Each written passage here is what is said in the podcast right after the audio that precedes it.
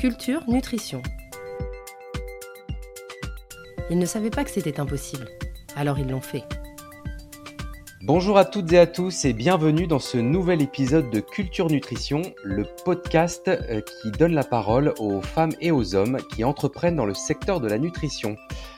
Aujourd'hui, j'ai donné rendez-vous à Zacharie Thiery, qui est le fondateur de Auguste Food. Auguste Food, qui est une start-up dans le secteur agroalimentaire, culinaire, on pourrait même préciser, et une start-up qui s'est engagée dans le secteur de la dénutrition. Zacharie va bientôt nous en dire un peu plus. Bonjour Zacharie. Bonjour Grégory. Écoute, je suis ravi de t'accueillir dans Culture Nutrition, le podcast, pour que tu puisses nous parler de ta start-up, de ce que vous faites. Tu vas nous en dire un peu plus sur les produits que tu as développés et sur lesquels tu travailles au niveau de la commercialisation. Et puis aussi, je vais être très très curieux de connaître un peu ton parcours entrepreneurial, savoir un peu quelles ont été tes motivations pour entreprendre et en particulier dans ce secteur très bataillé de l'alimentaire. Donc voilà un peu le programme de cette discussion. Pour commencer déjà, est-ce que tu peux te présenter, nous dire d'où tu viens ? Alors oui, bien sûr, bonjour à tous ceux qui nous écoutent. Donc je m'appelle Zacharie Thiery, j'ai 25 ans et ça fait bientôt maintenant 3 ans que j'ai fondé Auguste Food, dont le métier est de lutter contre la dénutrition sur le secteur sanitaire et médico-social. La grosse particularité, c'est qu'effectivement, tu l'as dit, on a une très grosse ADN culinaire et mon parcours à la base, je suis un pur produit d'école de commerce. J'ai fait tout mon parcours à EM Lyon Business School avec une grosse spécialisation sur l'entrepreneuriat, le management de l'innovation qui m'a petit à petit amené à créer mon projet à la sortie de mes études.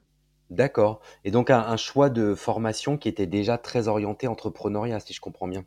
Tout à fait. Je me souviens très très bien de mon premier entretien justement pour rentrer dans l'école et on me demandait ce que je voulais faire plus tard et je disais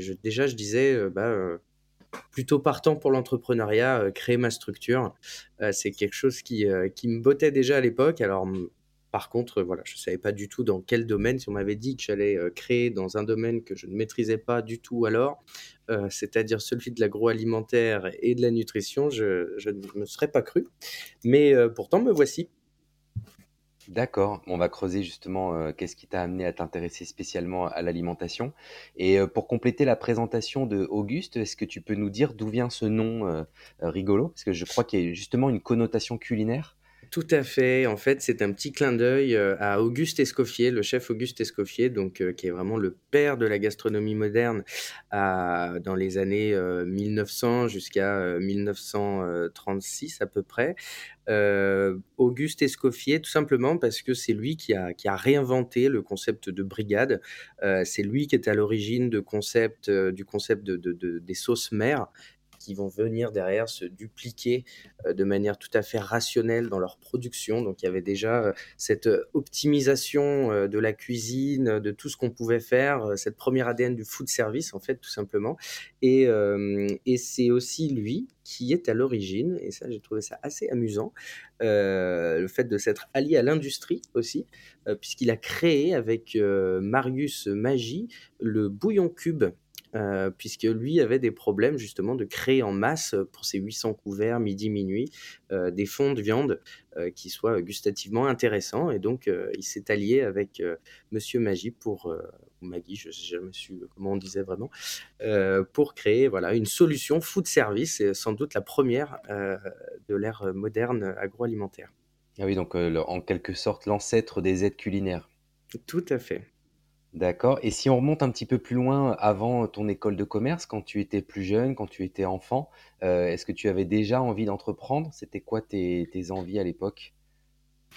Quand j'étais plus jeune, alors mon métier de cœur, quand j'étais enfant, j'ai fait beaucoup de théâtre, plus de 10 ans de théâtre, et c'est vrai que je voulais vraiment me destiner au métier de comédien. Acteur de cinéma, c'est quelque chose qui me faisait vraiment rêver parce que c'était le charme, tout l'aspect derrière, et puis le jeu, le fait d'être sur scène, c'était quelque chose qui me plaisait beaucoup.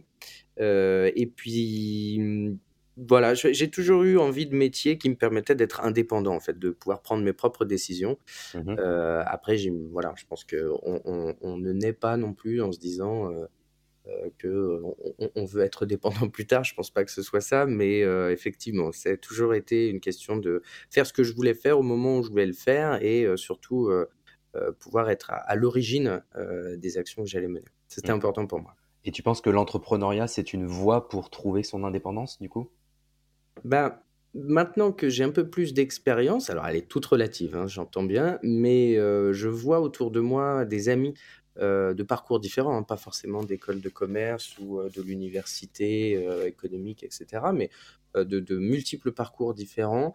On arrive à un âge où beaucoup de projets se sont montés en sortie d'études, et très vite, certains d'entre eux se sont rendus compte que c'était un moyen d'apprentissage supplémentaire, comme une continuité de leurs études, pour aller sur le terrain et découvrir finalement ce qu'étaient leurs compétences et surtout leurs envies.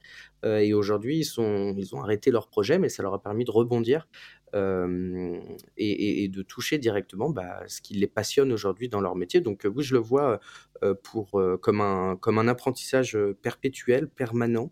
C'est le choix de l'apprentissage, l'entrepreneuriat, parce qu'on fait le choix de faire un métier ou d'aller sur quelque chose qu'on ne maîtrise pas forcément, ou alors qu'on maîtrise mais que du coup on va aller plus loin et on est obligé d'avoir cette vision 360 qui nous permet d'aller explorer ce qui n'a pas été exploré jusqu'à présent. Alors là je parle de l'innovation, mais on n'est pas obligé de faire de l'innovation non plus, hein.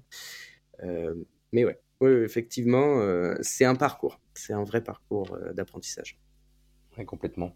Quel a été le déclencheur alors pour créer Auguste et donc se dire « Ok, je vais entreprendre et je vais entreprendre spécifiquement dans le secteur de l'alimentation ». Alors, il y a eu vraiment 3 phases dans ce projet. Je pense que la première phase a été lorsque justement j'ai eu mes premières expériences de stage dans des startups. Et là, très vite, je me suis rendu compte que... je voyais ces jeunes entrepreneurs, parfois moins jeunes, justement créer leurs projets, aller de l'avant. Moi, j'étais sur le terrain, je faisais de la pré-vente de produits qui n'existaient pas encore. Hein, c'était passionnant. C'était dans quel secteur ? C'était déjà dans l'alimentaire ? Alors, ce n'était pas du tout dans l'alimentaire, c'était dans le produit industriel, enfin dans la tech plutôt. Je vendais de la téléassistance connectée. Donc, en fait, j'étais déjà dans le milieu médico-social avec une innovation, et à l'époque, venait de se créer sous l'égide du gouvernement de Jean-Marc Ayrault sous Hollande. Ils avaient créé, BPI venait de se restructurer une nouvelle fois et il y avait les filières de redressement productif et notamment celle de la silver economy. Alors maintenant, on n'emploie plus trop ce terme, hein, c'est l'économie des cheveux gris. Donc préparer toute l'économie pour les nouvelles activités liées au vieillissement de la population. Et donc, il y avait énormément de structures qui étaient portées par ce courant-là. À l'époque, c'était très à la mode. Et donc, je voyais un peu toute cette émulation d'un point de vue écosystème. Le milieu de l'EHPAD, c'est un milieu que je connais très bien depuis que je suis enfant, puisque ma grand-mère, en fait, était présidente d'une association de visiteuses sur 3. Donc, depuis que je suis gamin, en fait, je vais jouer au loto, faire les lectures du journal. Et je pense que j'ai toujours eu une sensibilité, en fait, pour les personnes âgées parce que j'ai un profond respect. Je suis quelqu'un de très nostalgique. J'adore découvrir ce qui s'est passé dans le temps, comment c'était avant. Alors, le général de Gaulle, c'était comment ? Donc, je faisais plein de questions comme ça. Et donc, c'est un milieu que je connaissais bien. Et plus l'expérience professionnelle qui m'a fait dire que en fait, on peut entreprendre plutôt facilement. Les écosystèmes en France sont structurés on peut être accompagné. J'étais en fin de mon premier programme, donc le programme Bachelor de EM Lyon. Et je me suis dit, l'université permet de faire ce qu'on appelle être étudiant-entrepreneur parallèle de ses études. Donc, j'étais de monter ta boîte avant même d'avoir fini tes études, hein, c'est ça ? Exactement. Donc, on pouvait travailler en parallèle de ses études sur un projet. Et donc, c'est ce que j'ai fait.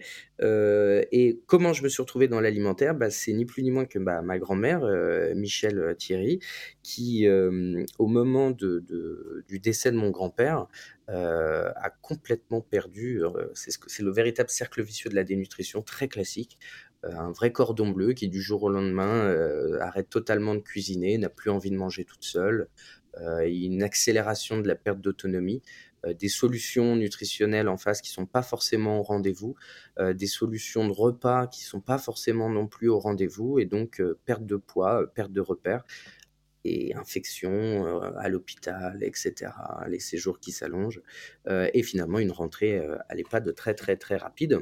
Mmh.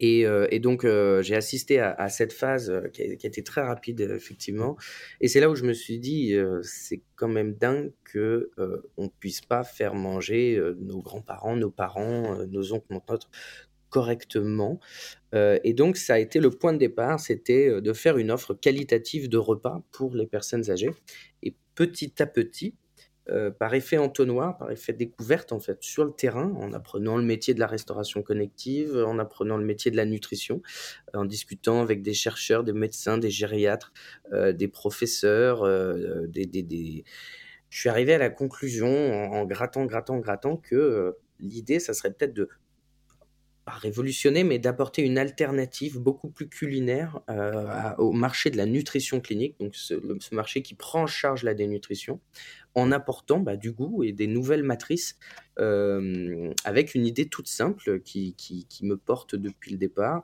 celle de sauces gastronomiques enrichies. C'est notre première gamme de produits, c'est la gamme cœur de Auguste. Donc voilà, et ça a été le point de départ. C'est là que je me suis lancé, après cette année de découverte, après l'expérience malheureuse de ma grand-mère, et après le fait que moi personnellement, à l'issue de mes études, j'étais jeune, je me suis dit c'est maintenant ou jamais, sinon je vais partir dans le monde du travail et je vais me réveiller à 40 ans en me disant tiens, et si j'allais créer la boîte, et puis j'aurais sans doute peut-être des enfants, d'autres responsabilités qui feront que j'irai pas forcément. Voilà. Donc, le déclencheur, en fait, il a été double, donc à la fois une première expérience dans la Silver Economy, plus une expérience personnelle qui t'a mis au contact, en fait, de un peu de cet insight chez les seniors de problèmes alimentaires, en fait, de problèmes de nutrition. Exactement. D'accord. Et si justement ça n'avait pas été dans la nutrition, tu penses que tu aurais pu entreprendre dans quel autre secteur ? Très honnêtement, je pense que sur tous les secteurs où il y a un problème qui touche le bien-être des gens, donc avec une vraie mission en fait, quelque chose de social, de tangible, sur lequel on puisse vraiment actionner un levier immédiat, je pense que j'irai. Je réfléchis beaucoup là maintenant au monde du recrutement, et c'est intéressant, je vois pas mal d'entrepreneurs qui ont monté des boîtes et qui aujourd'hui sur leur deuxième, troisième création vont dans les ressources humaines, le recrutement, l'aide à l'emploi pour les jeunes et les moins jeunes aussi. C'est quelque chose que je trouve assez intéressant. Donc, il faut vraiment la combinaison des deux, c'est quelque chose qui fasse du bien, qui soit actionnable rapidement, scalable aussi, puisque ça reste une entreprise qui doit être économique, mais si en plus de ça, tous les matins on se réveille en se disant on a une vraie mission d'intérêt général, je trouve ça vraiment intéressant. Complètement, du sens. Du sens, oui. Et il y a d'autres entrepreneurs dans ton environnement proche, tes amis, dans ta famille ? Alors maintenant, j'ai beaucoup d'amis entrepreneurs. Mes parents, ma mère a toujours été indépendante. Donc elle est coach en formation, et c'est vrai que j'ai toujours vu évoluer de ses missions en mission, et elle a toujours été indépendante, donc je pense que ça a joué aussi sur le fait qu'elle a jamais eu d'horaire en fait de bureau, mais beaucoup en déplacement quand même. Et mon père lui était directeur général d'une grosse structure dans la logistique, donc rien à voir, et arrivé en fin de carrière entre guillemets, il s'est mis à son compte, donc lui aussi il a toujours gérer un peu son rythme comme il le souhaitait. Donc je pense que là aussi, ça m'a donné un peu les clés de me dire cette volonté d'être indépendant par rapport au monde professionnel. Donc ça m'a donné ces premiers codes-là. Après, voilà, hormis les amis proches, la famille, pas tellement de lien avec l'entrepreneuriat. Mais ça me fait beaucoup sourire parce que j'ai mon autre grand-père que j'ai jamais connu.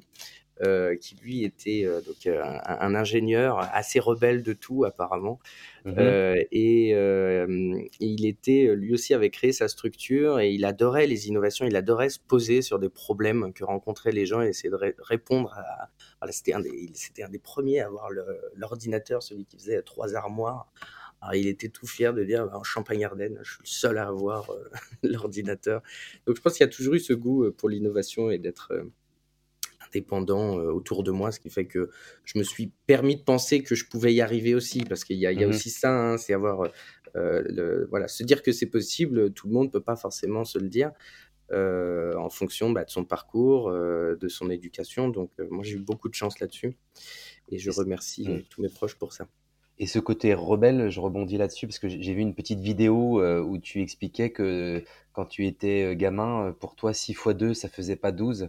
Ah, et, oui. Et du coup, est-ce que c'était déjà un côté rebelle qui a été aussi un moteur aujourd'hui pour entreprendre ? Ouais, alors là, je pense que je dis rebelle, mais c'est surtout un peu dyslexique. Hein. Je suis très, très, très nul en maths. Calcul mental, c'est pas mon fort, mais effectivement, il y a toujours eu cette volonté de se démarquer, en fait. Je me souviens, surtout à l'époque de l'école, je faisais toujours un peu mes propres consignes, quoi. Il fallait que ça vienne de moi, il fallait que ça soit comme je pensais, et c'est pas parce qu'on me disait que j'allais le faire que j'allais le faire. Il fallait toujours que je reformule pour que je fasse derrière. C'était mon côté un peu chiant, hein, je pense, effectivement rebelle. Mais bon, je connais beaucoup plus rebelle que moi, hein. Je suis quand même pas le plus rebelle des rebelles, mais oui, il y a ce côté de sortir absolument du sentier battu, quoi. Mm-hmm. Alors, si on creuse un peu le concept de Auguste, qui est très intéressant, puisqu'on est en effet à mi-chemin entre le produit de nutrition clinique, qui est aujourd'hui dominé par des grands laboratoires, Nutricia, Nestlé Clinical Nutrition, Baxter, etc., qui font ces produits-là depuis très longtemps, qui ont une grosse position. Et de l'autre côté, sur la cible des seniors en EHPAD, en institution, on va retrouver tous les grands de l'agroalimentaire, à travers leur division food service, hein, qui vont avoir des solutions pour ces cantines dans les hôpitaux et cette restauration collective. Donc, comment tu te positionnes, toi, par rapport à ces deux univers, et puis surtout, comment tu fais pour trouver ta place quand on est un petit poucet dans un monde qui est dominé par des géants ? Ça a demandé beaucoup, beaucoup de temps sur le terrain et sur la compréhension du marché, en effet. J'ai pas été le plus rapide là-dessus, mais je pense que tout le temps qu'on a passé à cette recherche-là nous permet aujourd'hui d'avoir un positionnement assez clair, qui est celui d'un acteur du food service santé. Et c'est vraiment le positionnement qu'aujourd'hui je mets entre les deux segments que tu viens de citer, c'est-à-dire le monde du laboratoire, du médical, avec les grands leaders, et le monde de l'agroalimentaire qui se spécialise petit à petit pour les acteurs de la restauration. Moi, je crée un entre-deux qui s'appelle le Food Service Santé, dont le seul et unique but est de créer des solutions culinaires pour lutter contre des pathologies assez précises. Aujourd'hui, on adresse la dénutrition et pas dit que demain, on adresse d'autres problématiques, avec un positionnement, comme je le disais, donc Food Service. Et c'est là où le terrain a beaucoup aidé, beaucoup joué. C'est Je l'ai dit tout à l'heure, tu l'as dit aussi, notre ADN, elle est culinaire. Donc, on s'est associé avec le chef Christian Teddouac, qui est le parrain, hein, du projet. C'est grâce à lui qu'on a pu mettre au point cette solution-là. Donc, c'est un chef étoilé lyonnais qui est très, très impliqué sur la restauration médicale. Et donc, c'était impératif que le produit vienne de la cuisine, vienne pas du laboratoire.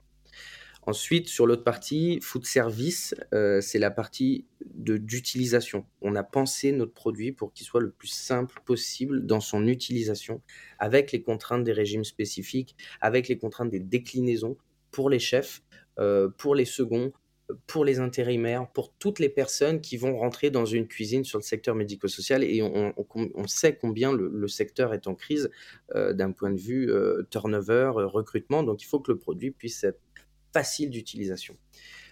Et l'autre partie sur comment on se différencie des Baxter, des Nutricia, de tous ces gens-là, c'est qu'on répond finalement à la même problématique, mais de manière totalement différente pour les acteurs, puisque eux rentrent via des canaux pharmaceutiques ou de la vente en direct. Nous, on rentre par la cuisine. Pour autant, on reste un produit de soin. C'est un produit qui est prescrit, qui doit être utilisé sur avis médical. Et donc ça, c'est important. Seulement, tout sera géré en cuisine et non plus dans les services. Okay. Donc, il y a plusieurs choses qui font que notre positionnement, il est assumé sur la partie culinaire de par nos formulations, nos produits. C'est que des ingrédients naturels, il n'y a pas d'additifs, pas de conservateurs. L'enrichissement, il est extrêmement intéressant d'un point de vue concentration par rapport aux autres produits de compléments nutritionnels oraux. On est pratiquement ISO en termes de concentration. Voilà, donc ça c'est vraiment les deux premiers aspects. Et puis derrière, c'est le côté utilisation par les professionnels du soin de la restauration. Ça permet de décharger les équipes en service, en salle, de ne plus gérer les commandes, de ne plus gérer c'est madame Intel va préférer la fraise à la framboise, c'est plutôt du jus, plutôt des compotes, etc. Là non, on remet l'activité de nutrition en cuisine de la manière la plus simple possible et de la plus vertueuse, ça reste de l'alimentaire, donc voilà, on se différencie comme ça. Maintenant, on n'aura jamais, pour l'instant, les volumes que eux ont, c'est sûr. Mais nous, derrière, ce qu'on propose à nos clients, c'est toute la valeur ajoutée derrière sur le culinaire. Et puis le fait de ramener la nutrition en cuisine. Donc toi, tes clients et ton canal de distribution, c'est les chefs et éventuellement peut-être les diététiciens nutritionnistes dans les hôpitaux, les maisons de retraite. C'est ça. Alors, c'est toujours en concertation. C'est-à-dire que l'utilisation, on la valide avec le chef. L'organoleptique, on la valide avec tout le monde. Les équipes diète, nutrition des sites. Mais ce qui est intéressant dans notre projet aussi, c'est qu'il ne va peut-être pas pouvoir s'implanter partout. Mais du coup, ça nous permet, une fois qu'on a le groupement ou le centre hospitalier en question, a vraiment la volonté de travailler avec nous. On sait que ça va être très facile parce que... Là, il y a une vraie coordination entre les services de soins et les services de cuisine. Et là, on sait que pour nous, c'est du pain béni parce qu'on a juste à laisser vivre le produit et ça va tout seul. Donc voilà, tout va dépendre des organisations. Mais nous, nos canaux, c'est vraiment de rentrer via les sociétés de restauration collective, via des canaux d'accès direct. Donc s'adresser directement au groupement par exemple, et à terme l'idée c'est de faire un produit un peu plus food service dans sa distribution et de travailler, d'être référencé, que ce soit sur des listes d'achat régionales, nationales, ou via des grossistes comme des acteurs classiques comme Pomona par exemple, ou d'autres. Là, tu parlais des sociétés de restauration collective, les SRC, comme on les appelle dans le jargon. Donc, c'est des gens comme Elior, Sodexo, Rest Alliance, qui du coup vendent, eux, des plateaux complets aux hôpitaux, maisons de retraite. Et toi, tu viens t'encapsuler dans un menu, de l'un de ces plateaux, c'est ça ? Tout à fait. En fait, on est vraiment un acteur qui vient en plus.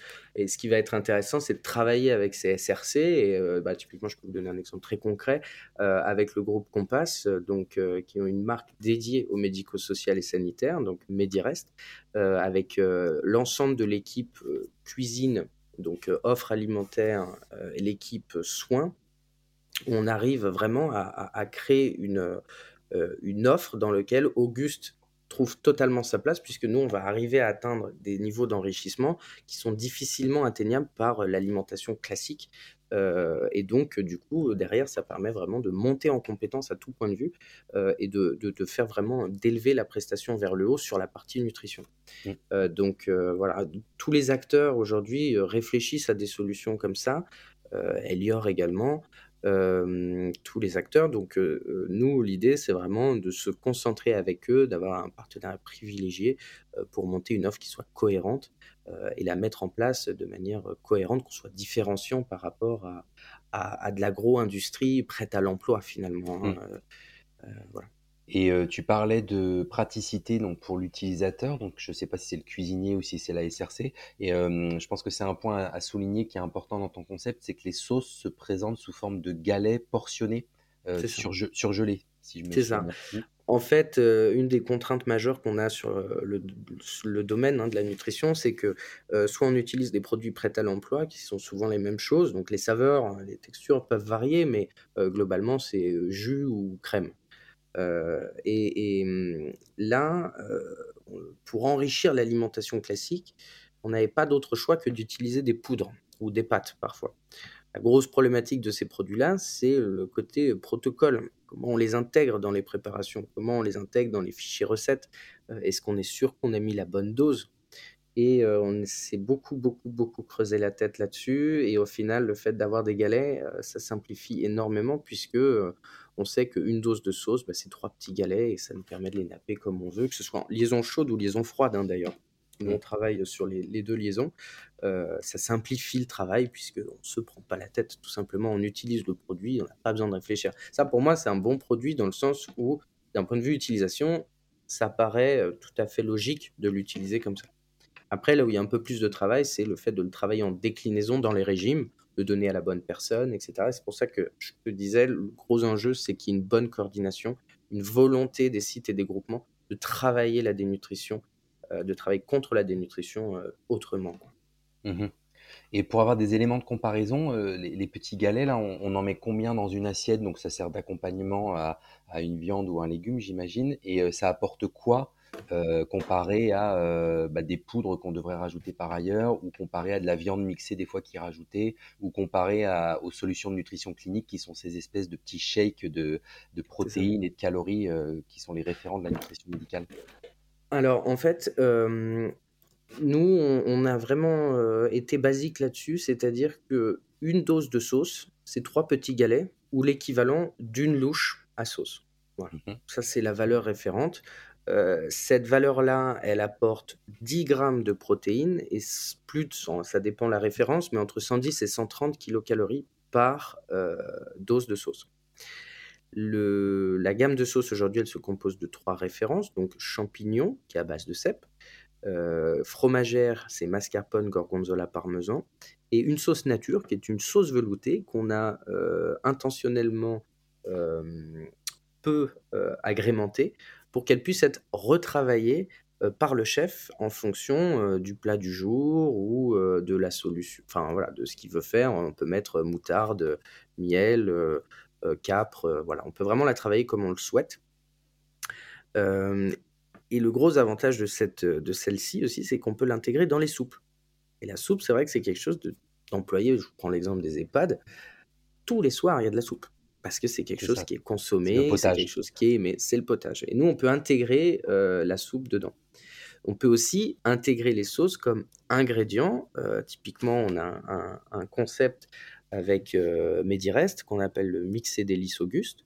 Donc, c'est un savoir-faire qu'eux ont qui s'appelle le mix et délice. Et derrière, nous, on va venir incorporer la sauce en nappage, une partie en nappage, mais une partie aussi dans le produit. Ça permet d'apporter d'humidifier le produit, ça permet d'apporter de la texture, du goût et d'enrichir. Parce qu'aujourd'hui, c'est la grosse problématique qu'on a, et je reviens aux poudres, c'est comment on enrichit l'alimentation classique.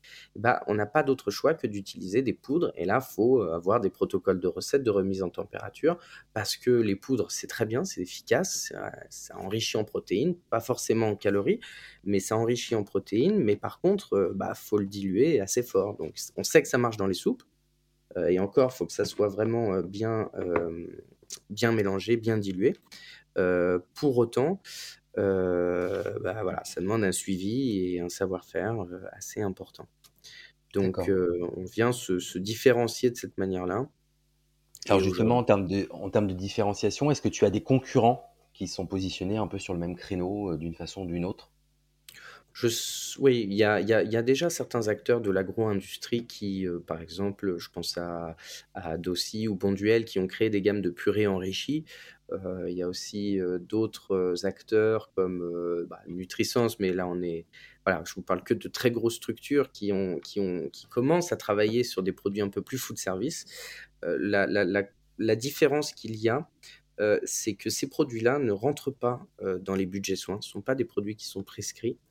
Et là, le chef, si vous le prenez, parce que c'est le chef qui active la commande, lui, il ne se pose pas 1000 questions. C'est-à-dire qu'entre un produit, une purée classique dans laquelle il pourra intégrer de la poudre, assez simplement d'ailleurs, et un produit qui va coûter peut-être 2 fois, 3 fois plus cher, il ne va pas forcément se poser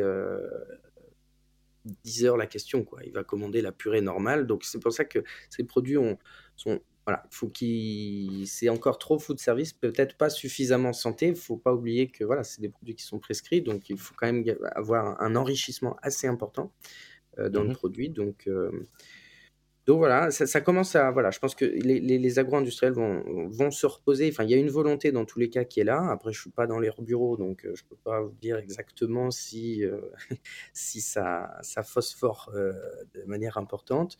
Et sur des plus petits acteurs, comme nous, des projets, il y en a pas mal également qui se créent, mais alors avec une dimension différente, c'est-à-dire plutôt... allier gourmandise et plaisir et bien-être, peut-être moins en apport protéique et calorique, mais plutôt pour le domicile, en fait, sur le marché à domicile, sur des produits qu'on connaît bien, hein, des madeleines, des cakes, des soupes, mais en apportant une dimension plus culinaire, en fait. Et ça, c'est très bien, parce qu'il faut qu'il y ait des produits qui soient accessibles, qu'il y ait une continuité de la prise en charge entre l'hôpital et le domicile. Nous, on a préféré se concentrer sur le B2B dans un premier temps.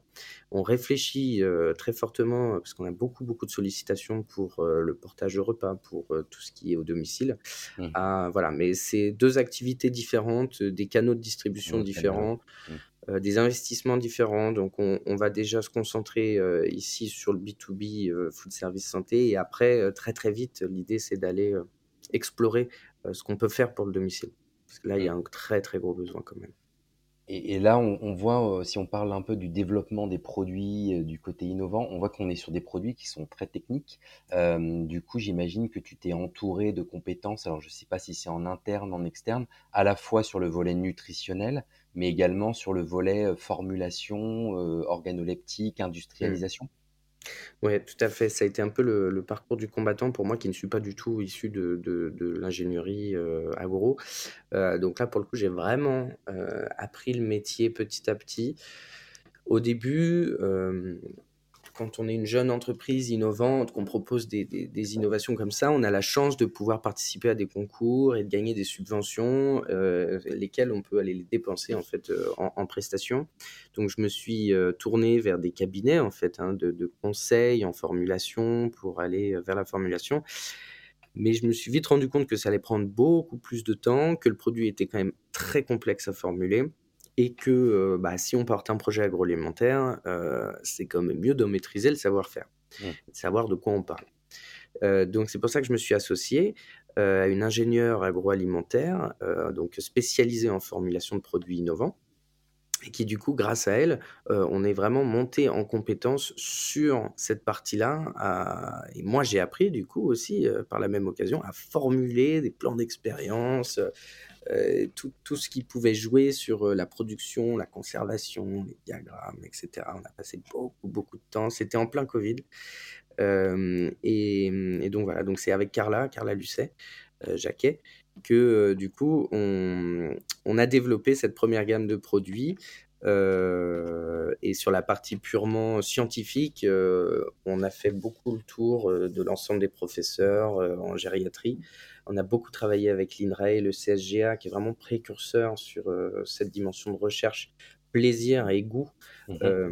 Donc Virginie Van Vien-Molbeek, Claire Sulmon-Rossé, tous leurs travaux sur opalescence, renaissance, des grands programmes de recherche portés aussi par l'Union européenne sur ces dimensions-là. Donc ça nous a permis de... Voilà, vraiment cadré. Et puis après, il y a aussi l'aspect réglementaire. On a des cahiers des charges à remplir. On les remplit. Et puis, voilà. Mais ça a pris beaucoup de temps. Et c'est vrai, on a déposé un brevet. C'est vrai que j'ai peut-être dû commencer par là. C'est quand même notre fierté. C'est que on a vraiment... Voilà, il y a eu une vraie nouveauté sur ce produit-là. L'homme du métier n'y serait pas arrivé forcément, puisqu'on a un peu cassé les codes, nous aussi, dans nos formulations. Donc... Donc, c'est un brevet qui protège quoi du coup, enfin, qui repose sur quelle partie de... Enfin, sans révéler de secret industriel, bien sûr. C'est procédé et formulation. D'accord. Voilà. C'est l'association des deux qui fait qu'on arrive au résultat escompté. Mais c'est vrai que pour avoir échangé au tout début du projet avec des industriels qui avaient tenté de travailler sur des matrices un peu similaires en enrichissement, ils en étaient tous revenus parce que c'était impossible pour eux de formuler. En fait, la complexité, sans rentrer dans trop de technique, mais la complexité, c'est que dès que tu mets des protéines dans une sauce, ça te fait un truc tout plâtreux qui est à la fois pas bon et qui est trop solide. C'est ça. En fait, voilà, tu l'as résumé, la grosse problématique de travailler sur des produits enrichis, c'est que la protéine, elle va tout dégrader. le goût, le visuel, la texture, tout. Alors, il y a de multiples facteurs sur lesquels on peut jouer pour justement arriver à les combiner et au résultat escompté. Mais oui, la protéine, c'est très, très compliqué. On a testé peut-être plus de 350 références. On a caractérisé énormément. Voilà, c'était des après-midi entières à passer à faire la même chose en cuisine. Mais aujourd'hui, on est très heureux de l'avoir fait parce que c'est grâce à tout ça qu'on y est arrivé. Donc, il y a une double barrière à l'entrée par rapport à une potentielle concurrence. C'est déjà tout le chemin de R&D que vous avez parcouru avec tes partenaires, plus le brevet qui fait que, parce que c'était un peu la question que je me posais, est-ce qu'un industriel agroalimentaire qui fait des sauces, demain, peut venir te concurrencer sur ton marché ? Alors, je pense que là, il y a plusieurs réponses. La première, c'est vraiment l'aspect purement scientifique. Toute personne qui fait de la sauce enrichie n'arrivera pas forcément à satisfaire. Il y a quand même le côté organoleptique, il y a le côté prise, dosage et l'accompagnement en fait. C'est surtout l'accompagnement que nous, on a avec les clients qui font que le produit trouve son marché et arrive à être utilisé. Donc, je vois mal aujourd'hui un industriel dont le métier est de faire fonctionner une usine en 3/8 pour produire de la sauce, investir massivement dans des études scientifiques pour aller montrer que son produit fonctionne, parce que nous, il y a un gros investissement sur la partie réglementaire, cahier des charges, il faut savoir communiquer auprès des clients toute cette compétence que nous, on a acquise sur la nutrition. Donc, c'est pas des choses simples. Donc, ça demande une sacrée équipe commerciale. C'est des démarchages qui sont aussi assez longs, rapides pour certains canaux, mais globalement, voilà, c'est une toute autre activité. Ça serait quand même un sacré pivot pour des acteurs de l'agro. Donc voilà, il y a une dimension preuve scientifique, cahier des charges réglementaires, brevets, qui font qu'aujourd'hui, on peut se prémunir de la concurrence et travailler intelligemment avec le monde agro-industriel. Et sur la partie industrielle, justement, tu n'as pas d'usine en propre, donc j'imagine que tu sous-traites auprès de partenaires privilégiés qui assurent cette partie-là de la chaîne. Tout à fait. C'est toute la complexité de trouver le bon sous-traitant, puisque nous, notre activité, alors je dis pour l'instant, puisque ce n'est pas notre projet pour l'instant, mais il n'est pas d'investir dans une antenne de production. Ma volonté n'est pas de devenir industriel. Ma volonté, c'est de créer des produits qui soient innovants, qui soient gustativement intéressants, qui répondent à des problématiques de pathologie. Et donc, voilà, c'est un peu comme on disait à l'école de commerce, new market, new product. C'est ça notre volonté, c'est de s'étendre en créant de nouvelles références et en ayant ce savoir-faire-là. À terme, peut-être qu'on aura un intérêt à créer une usine, mais très honnêtement, voilà, c'est un autre métier. Oui. Ça demande des compétences énormes. Et aujourd'hui, on préfère investir autre part que là-dedans. Et il y a des gens qui font très, très bien la sous-traitance, donc là-dessus, il n'y a pas de sujet pour l'instant. Concentration sur l'innovation et sur la commercialisation. Et alors, au niveau de la commercialisation, comment tu es organisé ? Est-ce que tu démarches en direct des SRC, des groupements d'hôpitaux ? Est-ce que tu as des commerciaux ? Est-ce que tu as des partenariats ? Alors, sur la partie purement commerciale, on y va en 3 phases. La première phase, c'est vraiment de se concentrer avec nos partenaires privilégiés, notre partenaire privilégié sur la partie société restauration collective, c'est de travailler avec eux. Pourquoi ? Parce que eux, ils ont des commerciaux, ils ont des offres qui sont en place, et ça nous permet nous d'aller expérimenter, de peaufiner notre offre. Donc on apprend avec eux, donc ça nous fait gagner du temps et surtout en entourage et de pouvoir être plus dispersé que si on était tout seul. Il y a deuxième canal, c'est vraiment la vente en direct. C'est tous les groupements qui font eux-mêmes la restauration, qui s'approvisionnent eux-mêmes, qui du coup sont susceptibles d'utiliser des produits comme les nôtres. Donc là, c'est du démarchage en direct.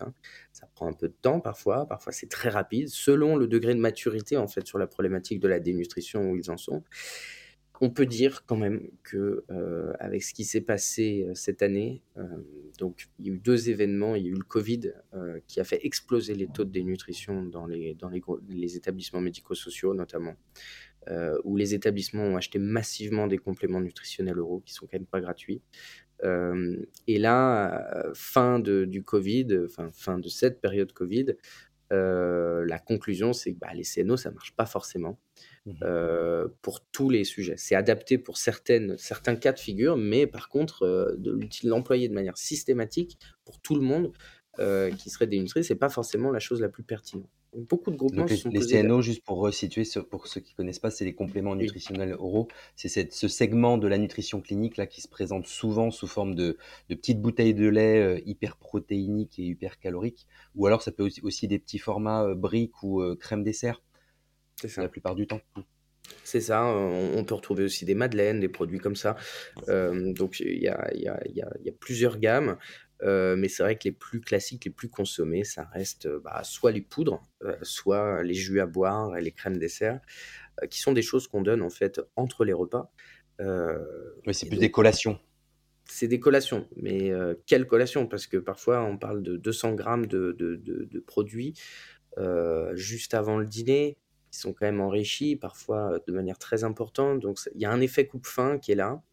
C'est pour ça que je dis attention, parce que les CNO, c'est très utile. Ça fonctionne très, très bien dans certains cas de figure. Mais pour quelqu'un qui serait en dénutrition, on va dire modérée, avérée, hein, mais modérée, qui s'alimente bien par son repas, ça serait dommage d'aller lui bloquer le repas parce qu'on va lui donner du CNO. On aura plus intérêt à enrichir son alimentation.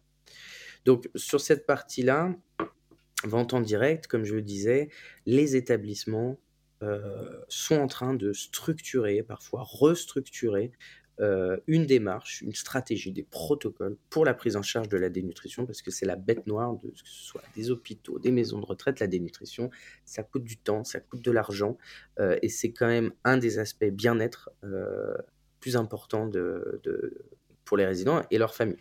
Donc certains groupements, il y a eu un peu un effet de...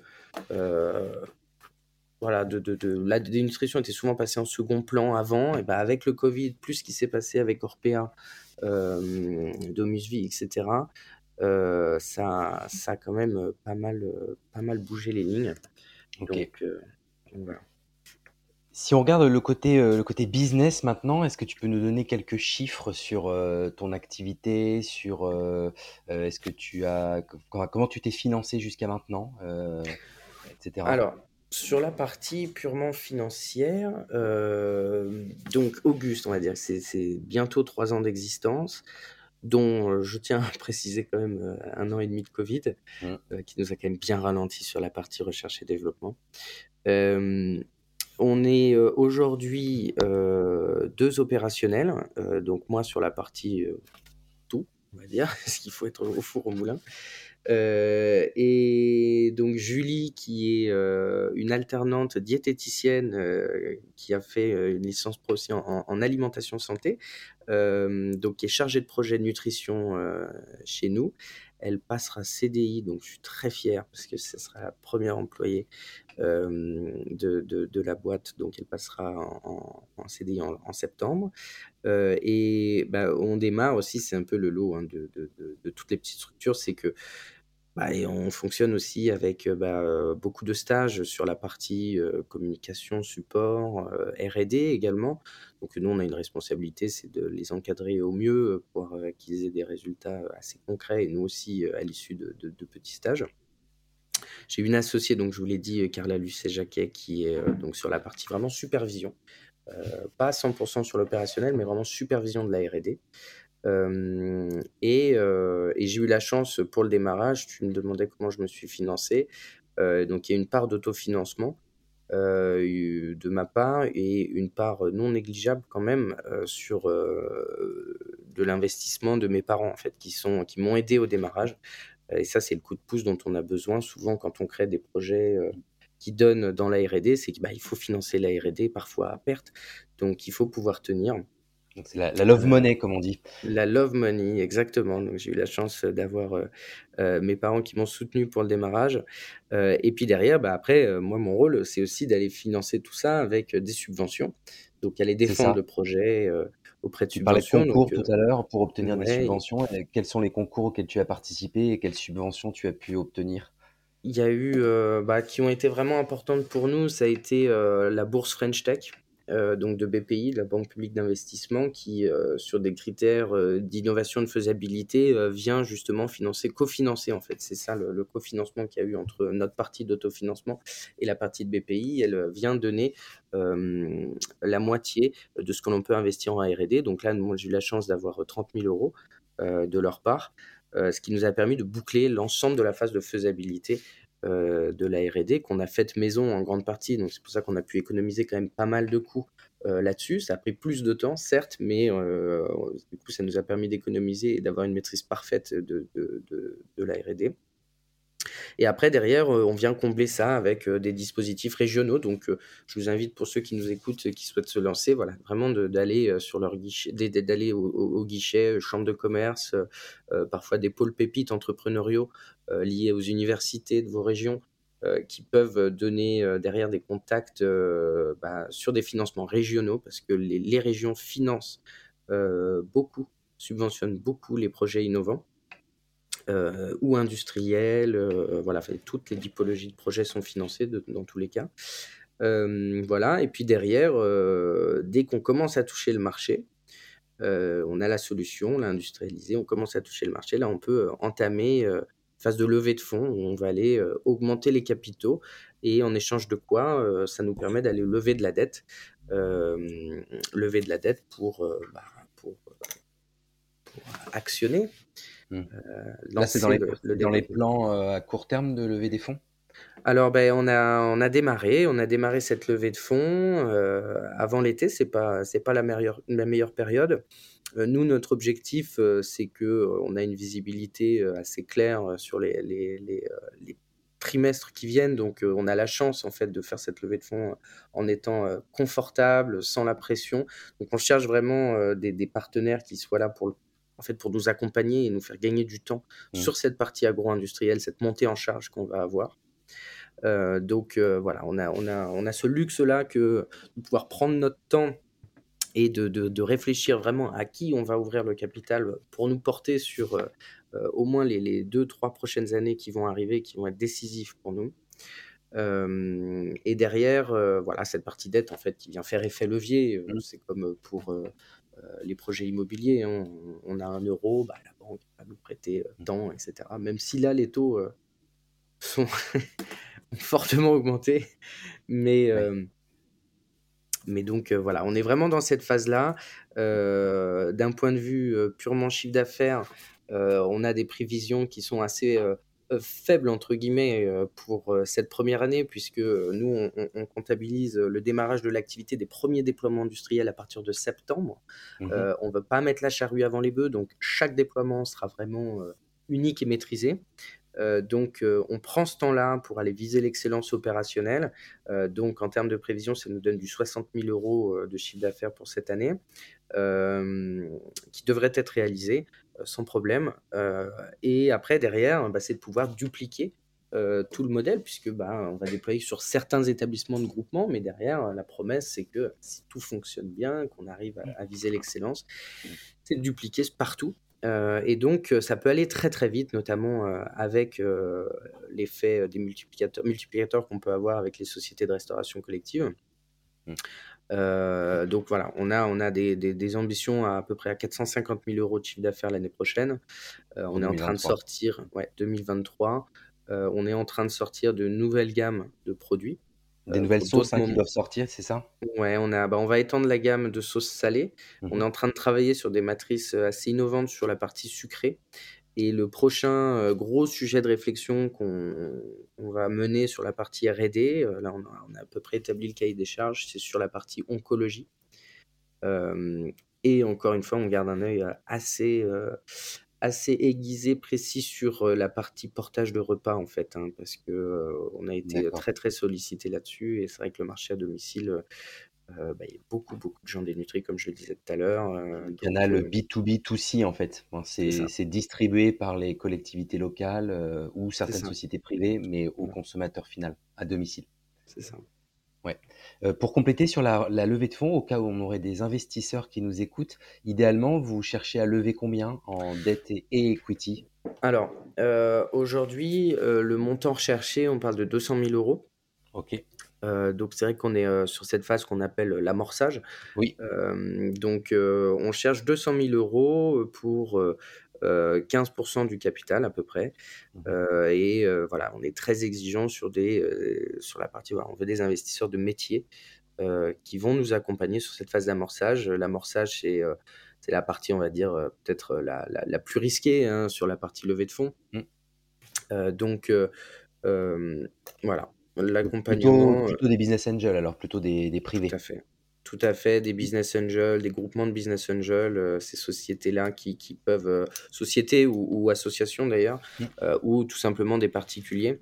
Même s'il y aura toujours, je pense, une sensibilité pour les entrepreneurs, en fait, des personnes ou des chefs d'entreprise qui ont monté leurs projets ou qui ont monté des projets dans les projets et qui savent reconnaître la prise de risque et qui auront sans doute une compréhension différente du lancement de projet que des fonds vraiment privés où là, c'est plus le même métier.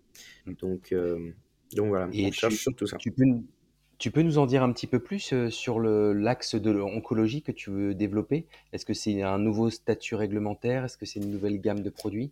C'est une nouvelle gamme de produits. On essaye d'avoir une approche, alors pour ceux qui nous écoutent et qui ne sont pas forcément faits sur la dénutrition liée au cancer, en fait, elle va souvent de pair pour les cancers nasopharyngés, en fait, tout ce qui va toucher aux membres supérieurs. Pourquoi ? Parce que dès qu'on a le cancer, on va avoir des traitements par rayon, chimio, qui vont venir en fait inflammer les muqueuses en général. Donc ça va être tout ce que je vous disais, le complexe nasopharyngé. Et souvent, on voit dans nos entourages des réflexions du type « j'ai le goût de sang dans la bouche, le goût de rouille, le goût de l'effet carton ». C'est parce qu'en fait, c'est inflammé et c'est le sang qu'on sent.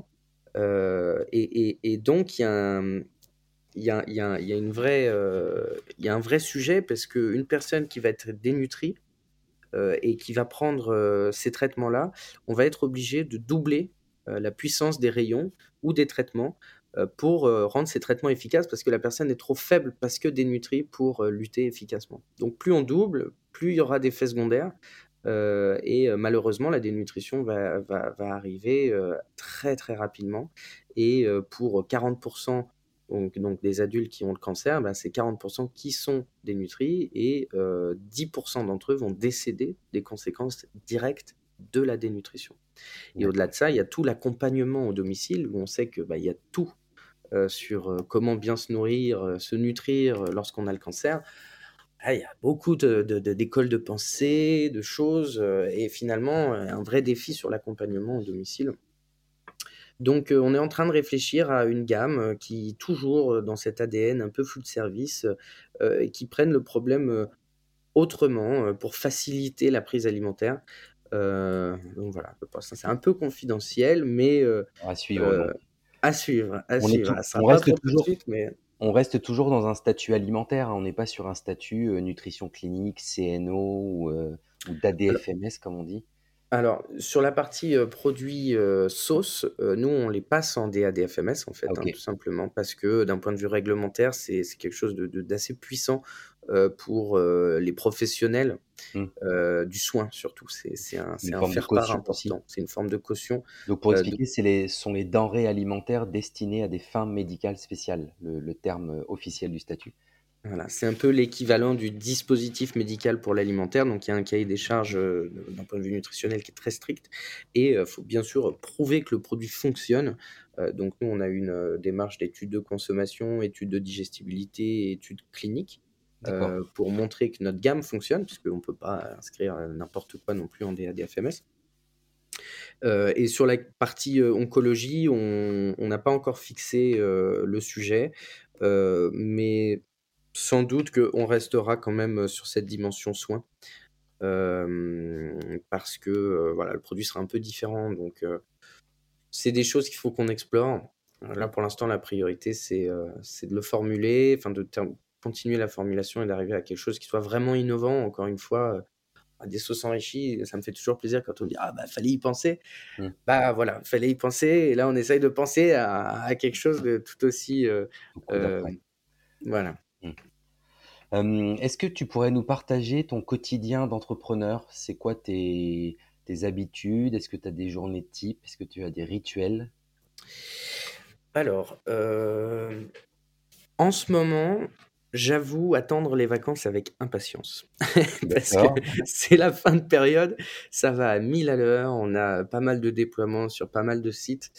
Donc là, c'est début de semaine, je suis dans un coin de France, fin de semaine, je suis dans un autre. Et finalement, sur une semaine, je vais peut-être pouvoir travailler 2 jours en journée bureau entre guillemets, mais au final je suis absorbé par les problématiques R&D et absorbé par les coups de téléphone et le suivi, mais en gros voilà, moi les journées elles démarrent assez tôt, elles terminent assez tard. Alors, qu'est-ce que tu appelles assez tôt et assez tard? Pour moi assez tôt, je sais qu'il y en a qui démarrent plus tôt, hein. J'ai des potes qui sont encore plus acharnés que moi.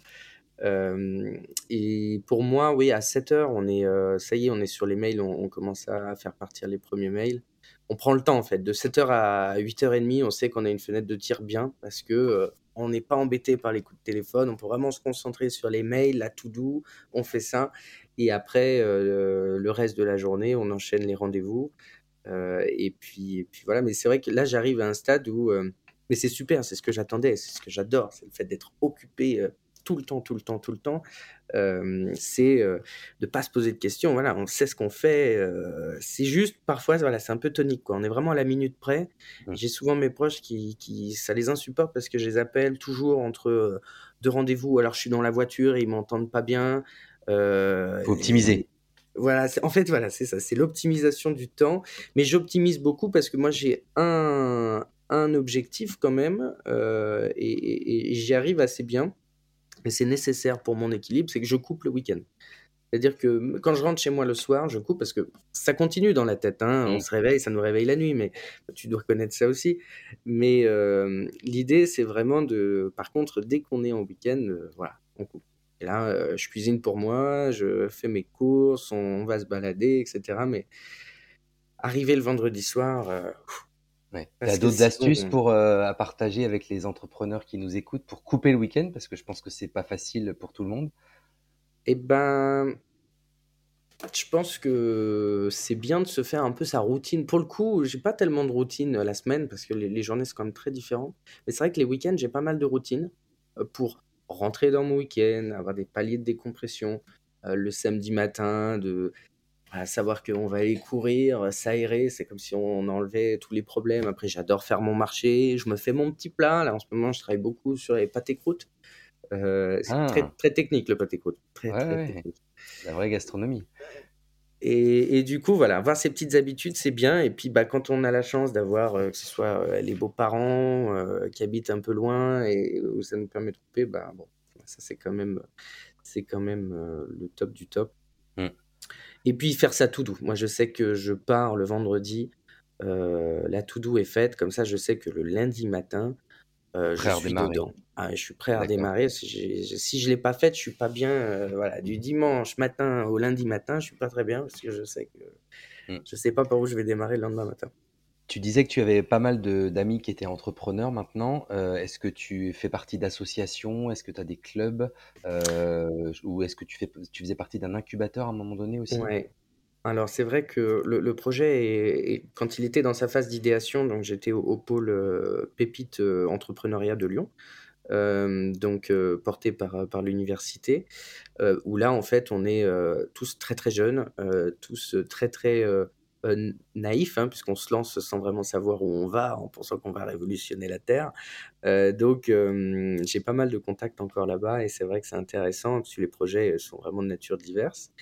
Après, une fois que j'ai terminé mes études, là, j'étais prêt à me lancer.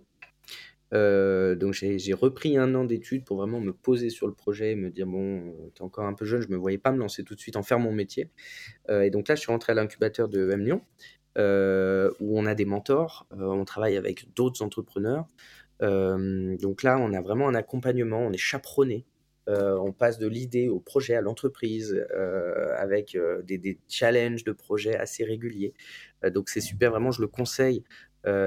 Sélectionnez bien vos incubateurs parce que c'est important d'avoir des mentors qui soient présents, parce qu'aussi bien d'un point de vue pour accompagner l'entrepreneur dans son parcours psychologique et puis de l'accompagner sur les étapes de création, et puis pour la partie business de se poser les bonnes questions au moment où on est dans la phase où on pivote le plus, où on a envie de pivoter le plus parce qu'on n'est pas sûr, du coup on veut pivoter, et c'est important d'avoir des gens des gardiens du seuil, qui ont l'expérience, ou qui connaissent bien les entrepreneurs, donc ça c'est important, je le conseille. Oui. Et là tout récemment j'ai la chance d'avoir intégré, d'être lauréat du réseau Entreprendre. Ah très bien.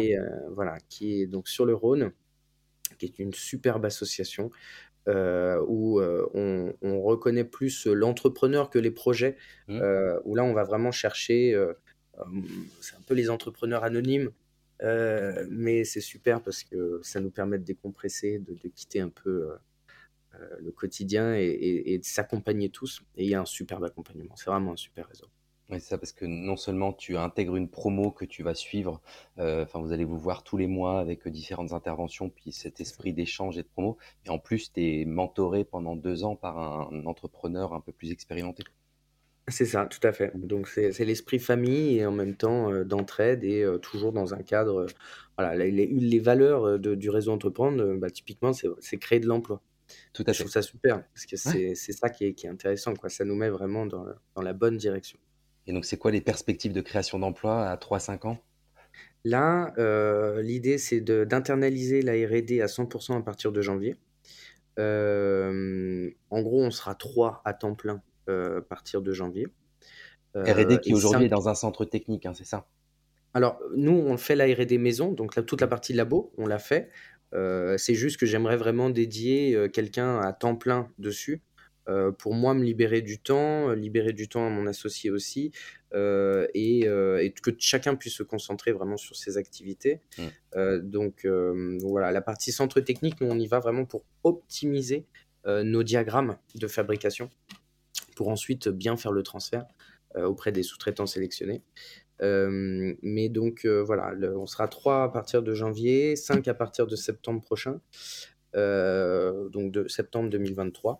Et Auguste, en croisière, à 3 ans, on sera un peu moins de 10. L'enjeu, c'est vraiment de s'appuyer sur des réseaux existants. Du moins, je parle pour l'activité food service. Bien. Est-ce que tu as déjà eu des échecs ou des flops sur ta jeune vie d'entrepreneur ? Alors oui, et je pense que c'est ça c'est le rebond, c'est vraiment le moteur. L'autre jour, j'en discutais à l'occasion avec d'autres amis, et je disais que quand on se lance, je l'ai dit tout à l'heure, c'est la naïveté. Alors, je parle pour les jeunes entrepreneurs qui n'ont pas forcément l'expérience professionnelle avant. Moi, personnellement, je me suis lancé par naïveté. Et après, ce qui a permis de tenir, c'est l'optimisme. C'est de savoir qu'on va... Voilà, on a un optimisme. On s'est dit, c'est bon, ça va le faire. Et je pense que derrière, c'est les échecs. Mais bon, qui du coup, voilà... c'est pas vraiment des échecs. Alors, ça fait un peu cliché, dit comme ça. On dit souvent, les échecs, c'est ce qui vous permet de rebondir, etc. C'est l'apprentissage. Mais quand on vit des moments où on se dit que ça y est, c'est fini, on va pas pouvoir se relever, que c'est compliqué, qu'on est arrivé à des freins, des choses insurmontables, c'est là où l'entrepreneur, il active un mode. Il passe de l'échec à la résilience en 36 secondes. Quoi. Mmh. Et ça, je pense que c'est notre métier. C'est notre métier d'entrepreneur. C'est de se dire qu'il y aura toujours des solutions, en fait. Il faut juste déconnecter la partie, dévalorisante de l'échec et de s'orienter sur non, ok, alors c'est quoi les chemins de traverse, option A, option B, option C. Et c'est pour ça qu'il faut bien travailler ces options, par contre. C'est ça. Et il y a 26 lettres dans l'alphabet. Ouais, c'est ça. 26 options. Exactement. Et justement, je rebondis sur la notion d'optimisme. Nous, on a une devise qu'on aime bien, enfin une citation qu'on aime bien chez Nutrikeo, c'est « Ils ne savaient pas que c'était impossible, alors ils l'ont fait ». Et toi, qu'est-ce qui était impossible et pourtant tu l'as fait ? Eh bien, très honnêtement, si j'avais su à quel point ça allait être si compliqué au démarrage, maintenant je ne le dis plus parce que je suis très très fier et on avance vite et fort, donc je suis très content d'être passé par là, mais c'était tout ça, c'était de ne pas être issu du monde de l'agroalimentaire, de ne rien, quand j'ai démarré, je connaissais rien à l'agro, rien à la restauration collective, rien à la nutrition. Et c'est grâce à ces 3 ans de rebond, de connaissances, de rencontres, mais bon, il a fallu y dédier 3 ans quand même pour arriver à ce résultat-là. Mais tu es arrivé. C'est pas fini. Bah, tu es arrivé. Fini. On est, je pense que voilà, on se dit toujours, on voit la fin du tunnel, mais en fait, je pense que très clairement, hein, quand on est entrepreneur, il n'y a pas vraiment. C'est qu'à chaque fois qu'on se dit c'est la fin, non, en fait, on va aller un peu plus vite. Et puis, je suis sûr que le tunnel, il va continuer, mais c'est pas grave. C'est ça l'optimisme. C'est toujours se dire qu'il y aura la lumière au bout.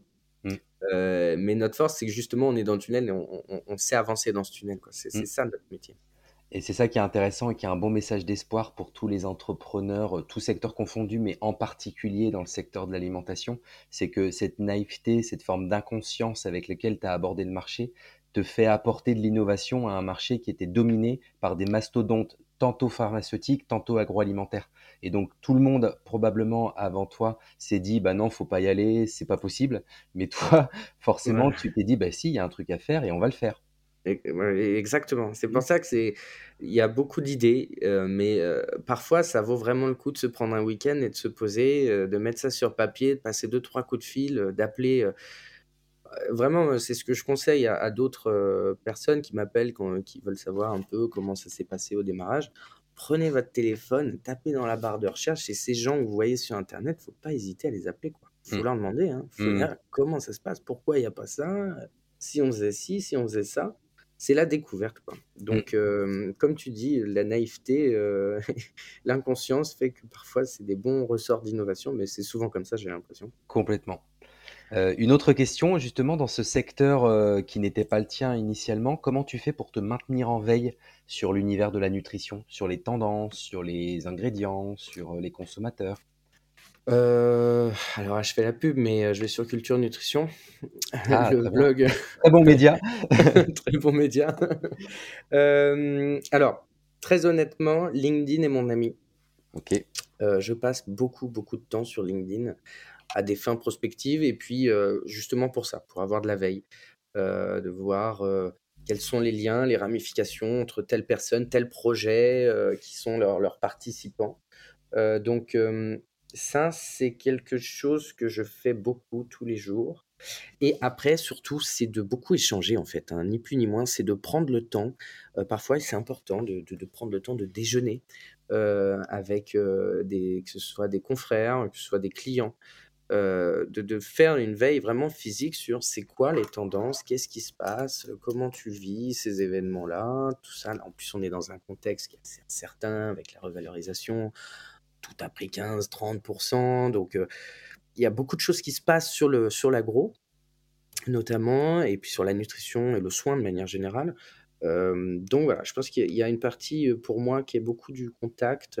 Et puis parfois on se fait des points, là je vois sur la R&D, on contacte des gens, des chercheurs, on se fait des visites sur des UMR, des unités de recherche, et c'est des gens, en fait, les chercheurs, moi j'ai beaucoup appris à travailler avec eux, ils cherchent, et ils trouvent plein de choses. Et il faut vraiment prendre le temps d'échanger. Ils sont ravis à chaque fois. Ils ne demandent qu'à être sollicités parce que parfois, ils sont un peu trop enfermés dans leur univers académique. Et ils sont très, très ouverts à discuter aussi avec des industriels pour faire naître des innovations concrètes issues de leurs travaux de recherche. Bien sûr, il n'y a rien de plus gratifiant pour un chercheur, je pense, que de voir une innovation qui va être utilisée au quotidien par des patients ou par des consommateurs. Tout à fait. Donc, voilà, c'est des choses de veille. Il faut se les imposer un peu, je pense.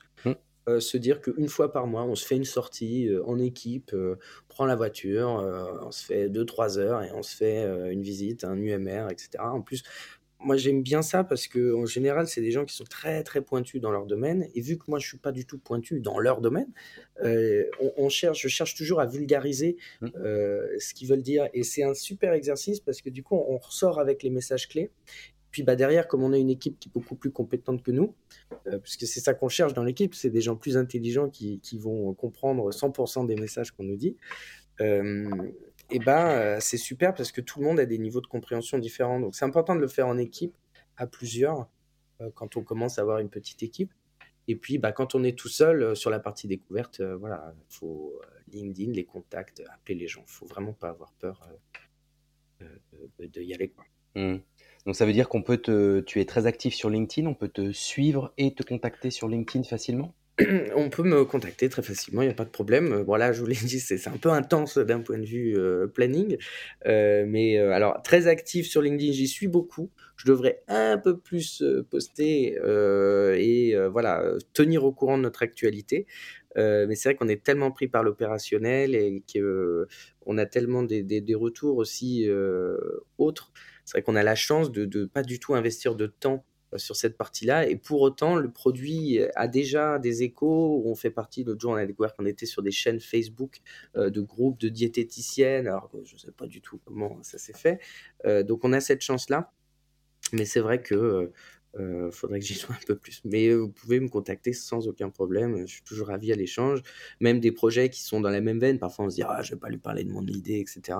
Surtout pas, plus on sera dans ce domaine-là, plus on travaillera sur des nouvelles offres, plus on fera bouger les lignes. Et c'est ça qu'on veut. Il ne faut pas oublier que l'objectif, c'est juste de remettre du plaisir dans l'assiette. Et si on peut éliminer un problème, que ça fait 30 ans que ça dure et que 30 ans que c'est les mêmes solutions, on sera tous très fiers les uns les autres d'y avoir contribué.